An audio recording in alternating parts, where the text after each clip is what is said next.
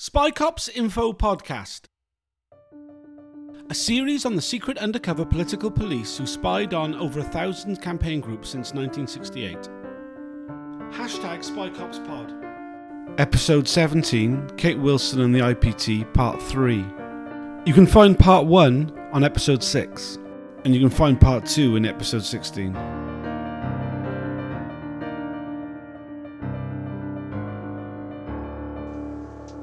Welcome back to the penultimate episode of these podcasts about Kate Wilson's epic legal battle with the Metropolitan Police, specifically her human rights claim before the Investigatory Powers Tribunal at the High Court. In the last episode, Kate explained the history of the claim, the issues, and how she prepared for the case prior to trial. Today we are going to talk about the trial itself. Welcome back, Kate. Before we get to the courtroom drama, could you just recap the key issues? By the time we got to trial, the police had admitted a lot of things about the case, but there were a number of issues that we were still disagreeing on. Whether senior officers knew about the intimate relationships, whether there was a culture of sexism in the undercover units, the lawfulness of the operations as a whole and political rights, so the right to freedom of expression, the right to freedom of association. Why do you think they were holding out on these particular points? The admissions the police made were hanging Mark Kennedy out to dry. They wouldn't admit to the systemic questions about the operations Basically, they were holding their hands up and saying, Mark did bad stuff, but we didn't ask him to do this bad stuff, therefore, it's not our fault. The police pleadings were that, that there was no wrongdoing by any other police employees other than Mark Kennedy and possibly his immediate handler. Let's move on to the trial itself. It was timetabled to last for eight days. Both sides had presented what's called a skeleton argument. It's an outline of our case. Police provided no witnesses at trial and didn't seek to cross examine any of the witnesses who provided statements in your case. What was the significance of that and how the trial played out? There was no courtroom drama, there was no cross examination, there were no live witnesses at all. It was a question of the lawyers directing the tribunal to specific pages of these extremely dense packs of evidence in order to illustrate particular points. What happened in the trial? The first day was a reading day for the tribunal to read all the documents. There were thousands of pages of witness statements and submissions. After that, we had our first day in court and we started presenting our case against the police, which took two and a half days. Uh, the police responded, which took a day and a half. And then the Friday was a closed hearing, so I was not able to attend that hearing, and it dealt with matters that the court had ruled would remain secret. And then we summed up our case. That was the end. It actually ended a day earlier than it was timetabled. Could people attend your trial? there was it there was very limited space because of COVID. There was I think we had five seats in the public gallery which we filled every day. But there was also internet access. It was live streamed. All you could really see was the walls of binders full of documents that were piled up everywhere. I don't, am not sure how many people's faces you could see, but um, there were a lot of comments coming from people who were trying to follow the public inquiry from home and who also dialed in to the secretive investigatory powers tribunal, which was basically far easier to access and far more public than the UCPI. So, your lawyer had uh, two and a half days to sum up your case. Can you do that in two and a half minutes for us now? you were representing yourself for a period of time, preparing the case for trial, and then you got a new legal team. So, Did having a new legal team change the case as you uh, imagined it before going to trial? If I had gone to trial as a litigant in person, I don't think there's any way we would ever have made it happen in eight days because there was so many things that I would have wanted to present to the court. The tribunal was not going to be able to take in the arguments that I was overflowing with. At the final trial, I was represented by Charlotte Kilroy QC and a large team. What the lawyers did was prioritising the things that would most clearly make our case. Okay, so let's go to that. The case was divided into two parts on all of the points. There was a negative side and there was a positive side. The negative side was more of a legal point. The police had failed to present proper evidence and they failed to provide explanations to counter the claims that we were making. So, cops had failed to provide an adequate explanation for their abuses that failure ought to mean that the tribunal find against them. Positive side, we went through the the facts and the available evidence about each point and made the case for why the tribunal should find in our favour. We went into a lot of detail about the question of knowledge quite a few specific examples given by your lawyers of evidence in disclosure that any reasonable person looking at would conclude that these people knew or should have known that you and Mark were having a relationship. Like, really obvious. Attending family events. For the year that I'm together with Mark, my name appears twice as often as anybody else's name the disclosure is absolutely peppered with this kind of stuff. So the I'm at Katia's place, good night, last text, and then the first text in the morning, breakfast with Katia, that kind of thing.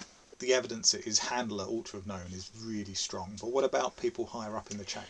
Our trip to Dublin for the Dublin May Day demonstrations. This was Mark Kennedy's first authorised overseas deployment. You can see the commanding officers taking a close interest, and we were together for the entire time. There's a decision that records them paying for both mine and Mark's travel to Dublin. They clearly know who I am, they clearly know that we are together. The other event is following the tsunami on Boxing Day 2004, where Mark had claimed that he was in Thailand. I don't know whether Mark was in Thailand. The police will neither confirm nor deny whether Mark went to Thailand that Christmas. That's part of the secret hearing on the day that I was not allowed to attend court. The contact logs on his return Mark arrives at Heathrow, his handler is there, he watches me pick him up in the car park at Heathrow. Mark then comes back with me to my parents' house. A number of key officers that we know were managing Mark's deployment are updated frequently over the next few days that Mark and I are together. Those are particularly key moments where it's clear that commanding officers are aware of me, aware of my presence, and aware of my close relationship with Mark. There's also a meeting recorded between him and his commanding officers when I'm moving out of the house that we share together. And the only thing that's recorded about it is Katia is moving out of the house, implications discussed. The people in that meeting know who I am, know that I live with Mark, and know enough about my relationship to Mark to be able to discuss the implications of me leaving the house. The police case was that the officers that they had asked by email said they didn't know that Mark was having sexual relationships and that nowhere in the documentation that they had given us was it recorded that Mark was having a sexual relationship in those terms.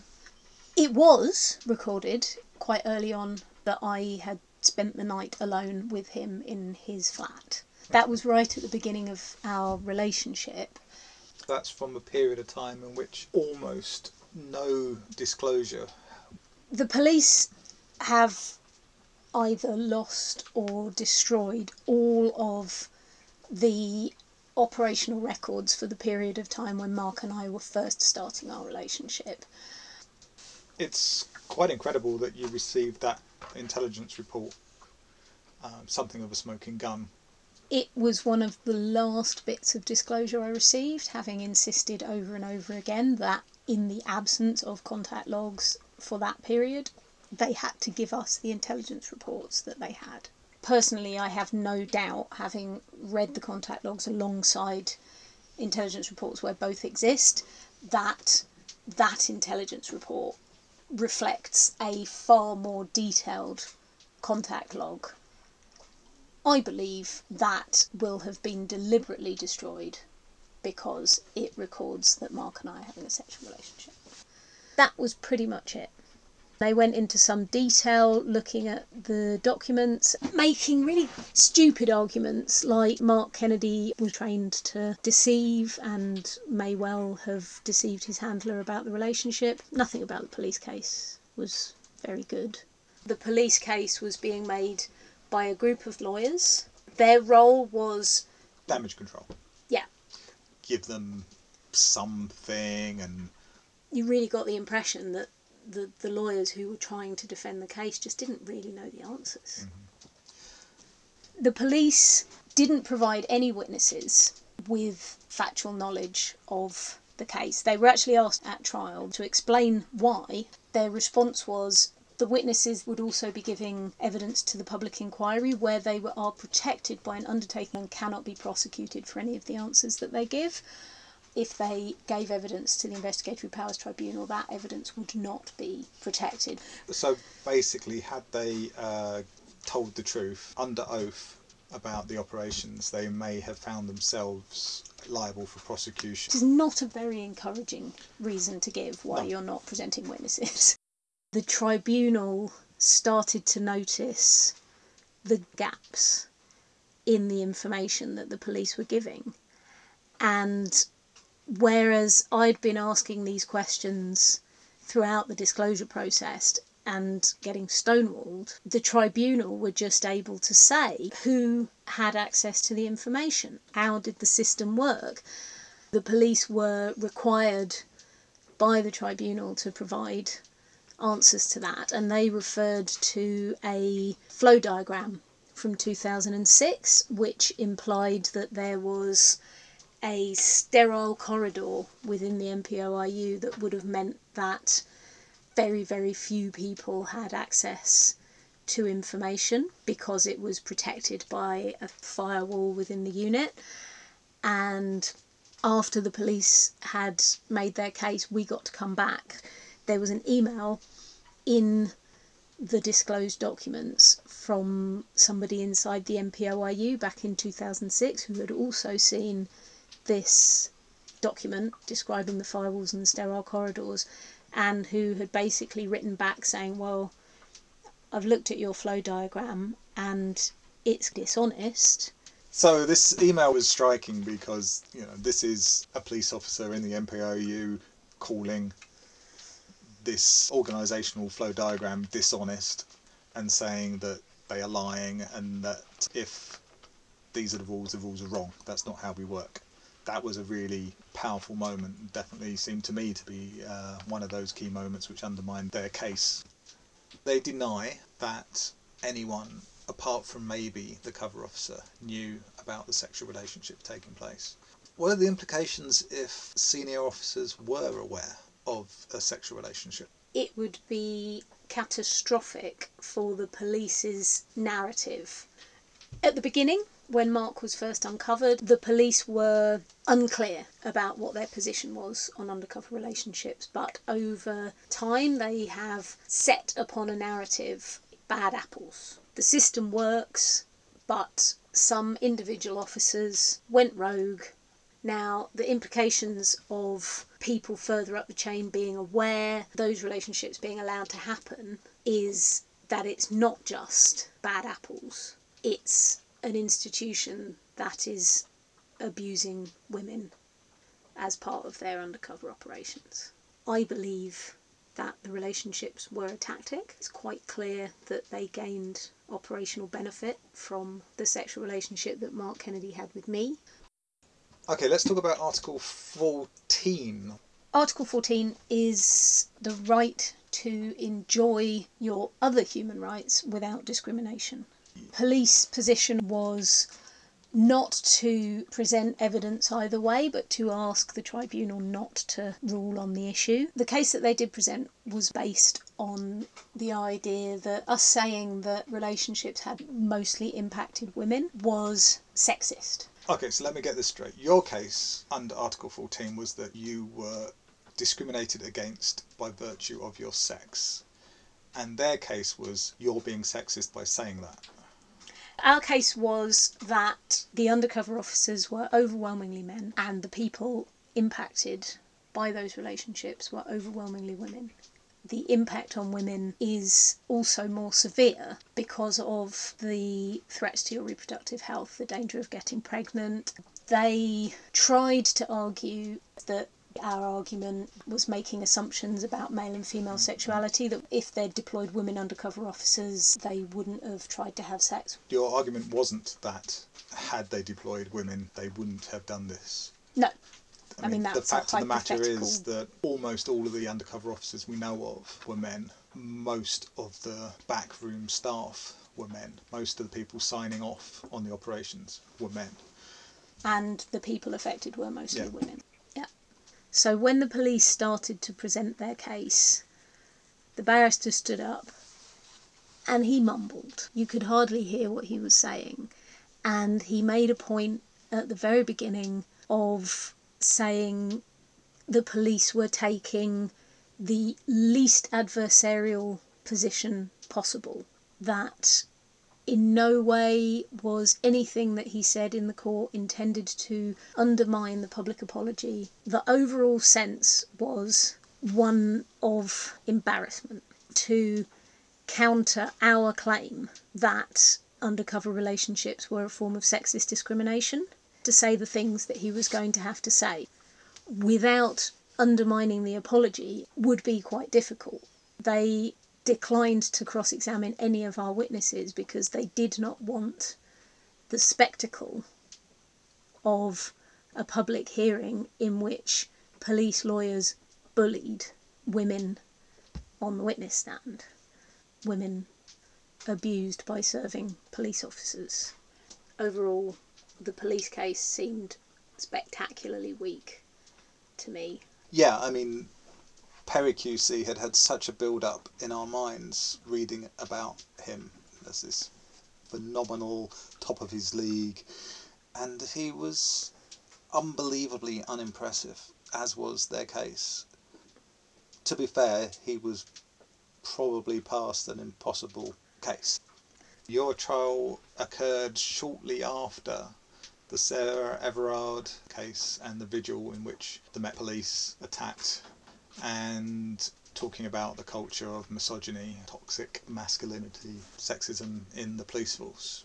whilst that was going on, the, the police were in court saying, We don't think the culture of sexism is important. The tribunal shouldn't bother to, to look into whether or not there was sexist discrimination. They had to make a case, they had to defend the case, but they did not want to be seen to be aggressively defending this case. Yeah, I, I think the timing with the Sarah Everard stuff is significant in everyone's minds. I can't see how it can't have been. And if for no other reason than the fear that the media might have made a connection. Articles 10 and 11, what are they? Articles 10 and 11 are the right to protest. That's what we were talking about. Mark and his handler and his operation had directly interfered with my political activity, whether or not I would be attending events, the creation of people's political opinions through their participation in meetings, and that those things were an interference with my right to protest. And were these things which the police denied? The police denied it. They also said that it shouldn't be part of the claim, that the claim was about the sexual relationship. At the trial, the barrister for the police said it will be a problem for surveillance operations if, in addition to considering people's right to privacy, the police have to take into account people's right to freedom of association and freedom of expression, and they asked the court not to enter a ruling on that point. Okay, so they denied that they interfered with the right to protest, and they actually say if you rule on this, it has the potential to complicate police operations in the future. Can you give examples of the evidence you had for the way in which police had interfered with your rights under Articles 10 and 11? There's a number of examples. Mark Kennedy is instructed to lend me money in order to make sure that I attend a meeting in Hamburg. Mark talked me out of being involved in projects or talked me into on one specific occasion going with him to Ireland where I was arrested with him. They wanted me to be in certain spaces, and it's very clear that I was being actively manipulated by the operation. Uh, let's for a moment talk about the makeup of the tribunal itself. Um, you had three judges sitting on a panel. Yeah. They were not the original panel from Nope. early on in the. They, they got rid of the one who was always asleep. Someone die. the panel changed a number of times. When we when we got to trial, the the panel was we the panel that we had was very good. So the first day was a reading day, and I wasn't really sure of the point of the reading day, but actually when we came to court, it was really clear that the tribunal knew the material. I've never seen a panel of judges that was so actively involved in the case and aware of the material, and they asked very intelligent questions throughout. Um, and I also noticed one judge in particular, towards the end of an afternoon, had a tendency to kind of go off on one and get a bit impatient and hostile with whoever it was happened to be talking at the time. All the barristers were wanting to get the day done before before you got to that point. It happened to both your barrister and to uh, Perry QC. It's like three thirty, four o'clock. You're now entering into that time where this judge really would rather go home, and he's kind of losing his patience now. Um, you know, you'd have a whole day when you thought things were going really well, and then he would suddenly go off on one, and you'd think, "Oh fuck!" You've like totally lost him on that. that happened to us around the lawfulness. These operations were vague, open ended, intelligence based operations involving massive violations of privacy, not just my privacy, but hundreds of people for years on end, and that there was simply no justification for that. It goes way out of the things that were done to me shouldn't have happened. The operations against political movements should never have happened. And for a court to rule the undercover policing operations against the political movements that we were involved in were unlawful would be a big deal. And we started making that argument at the end of the day. And the judge got impatient and was clearly not keen on the argument. But it actually, I think, worked in our favour because we left court that day in a panic. We'd heard all the slightly grumpy reasons why the court didn't really want to hear it.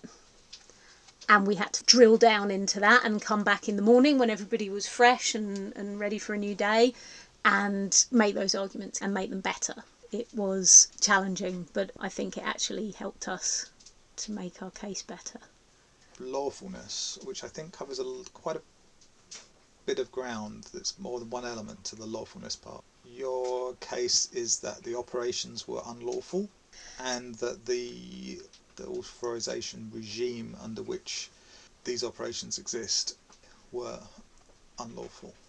The police have already admitted massive human rights abuses in relation to not just Mark Kennedy's operation, but also five other operations over a period of 10 years. At which point, either those operations weren't lawful or the law is wrong.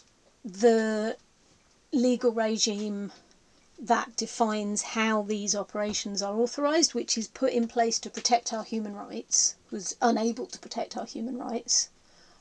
Could you have both? Could they be unlawful and the law be inadequate? You could have an inadequate law and they could still fail to comply with the inadequate law. The police said that these operations were lawful and that they complied with the regulatory regime. Yeah. They can't have it both ways. The admissions that they made were specific to me. The operations were disproportionate. Yeah, proportionality is a part of the requirement of the authorization. So you, they can't say the operation was disproportionate without admitting that the operation was unlawful. They admitted that the operations were unlawful in my particular circumstances, but they maintained that they were lawful overall. Right. And your case is that overall they weren't lawful and possibly the, the very framework of the law itself is inadequate. Much of the police case revolved around the SOCA report. What can you tell us about that? After Mark Kennedy was uncovered, there were a large number of investigations. You had Her Majesty's Inspector of Constabulary, you had the Rose report into the Ratcliffe arrests. We worked out by end of 2012 there were maybe 12 or 13 different official investigations. One of them was the Serious Organised Crime Authority report.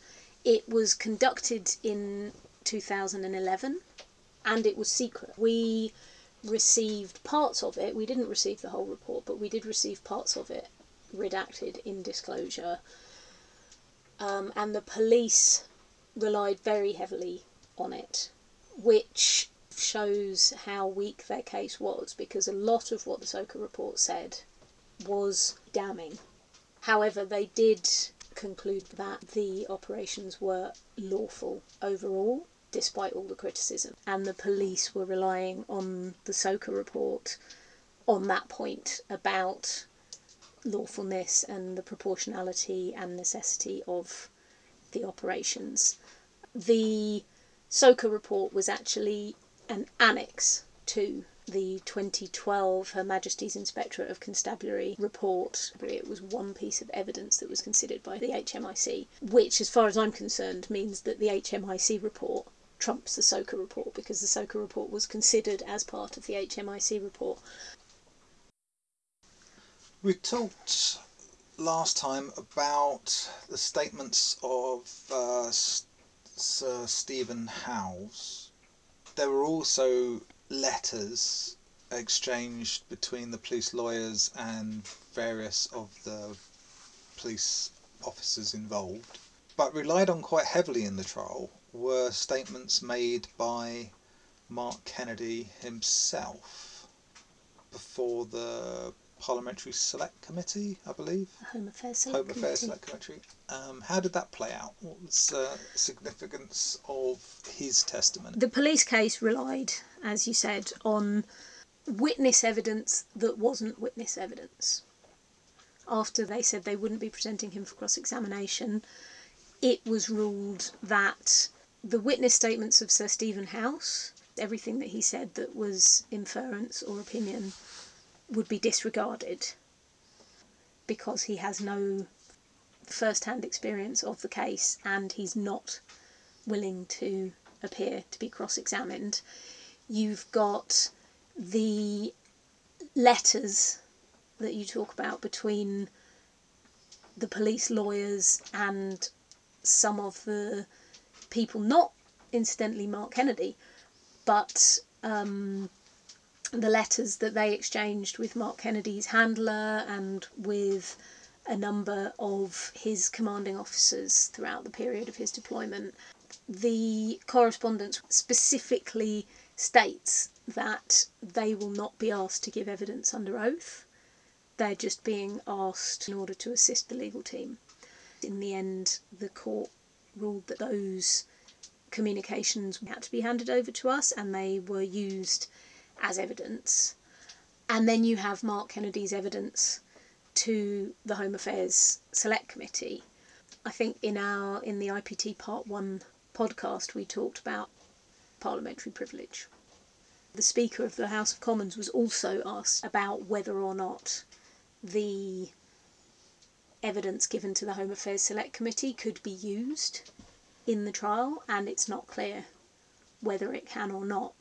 That leaves the police with very little upon which they're basing their case.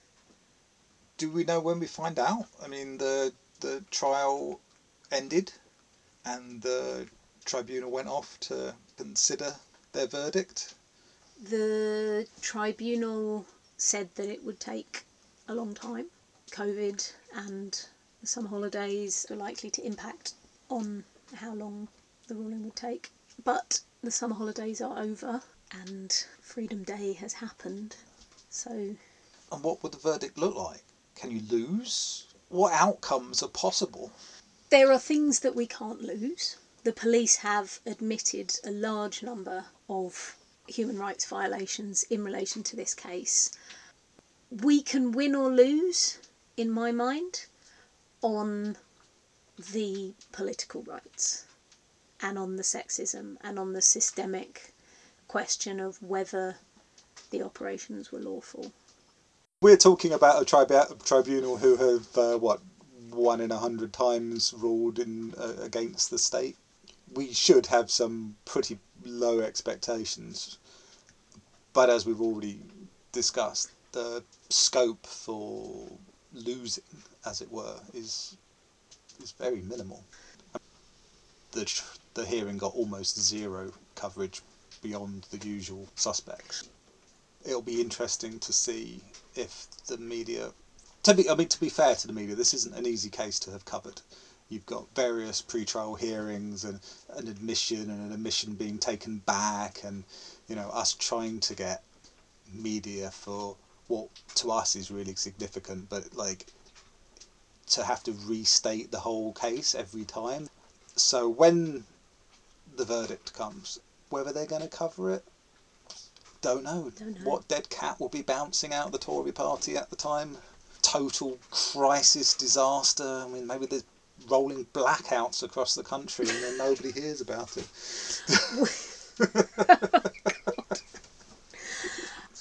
good luck to the media. If you Yeah. need any help, give us a call. In my mind, there's loads of questions around the significance of the verdict, what it means for you, and what it means for policing and protest in general. But I think those questions could wait until we do an episode on the verdict itself. Yep. So, thank you very much for listening. Please let your friends know about this podcast and others uh, by the Spy Cops Info podcasts. Um, do follow it all on Twitter and other social media thingies. And listen out for when the verdict is announced and uh, come back for the final episode when we talk about the verdict.